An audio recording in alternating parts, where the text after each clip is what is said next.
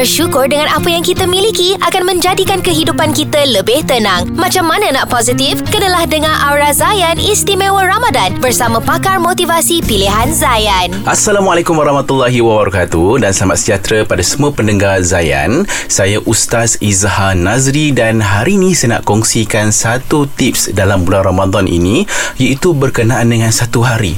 Para sahabat mendengar daripada Rasulullah SAW tentang seorang Bani Israel yang berjihad di jalan Allah selama 1000 bulan. Maka sahabat pun terasa bolehlah, untunglah mereka sebab dapat beribadat, berkorban demi agama selama 1000 bulan. Mana mungkin kami ni wahai Rasulullah boleh hidup selama itu untuk beribadat seperti itu.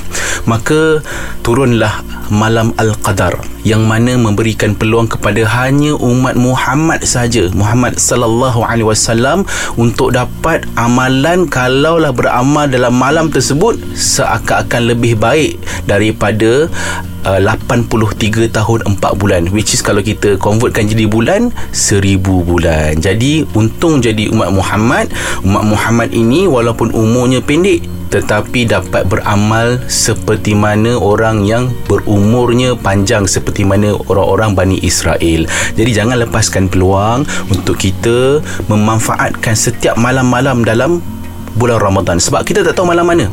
Jadi sebabkan tak tahu malam mana, apa kata kita mulakan setiap malam. Jangan miss untuk kita ni bangun tahajud dan buat solat-solat taubat, sebab mungkin dalam malam yang kita tak sedar itu, itulah Malam Al-Qadar. Jangan lepaskan peluang sebab umur kita tak panjang, tapi kita boleh panjangkan umur kita dengan penuh kebaikan dan juga ibadat dengan memanfaatkan Malam Al-Qadar. Semoga kita dapat bertemu dengan malam yang lebih baik daripada 1000 bulan. Syukur Alhamdulillah. Semoga apa yang disampaikan memberi manfaat kepada kita bersama. Jangan lupa Aura Zayan Istimewa Ramadan di Zayan Pagi. Zayan, destinasi nasyid anda.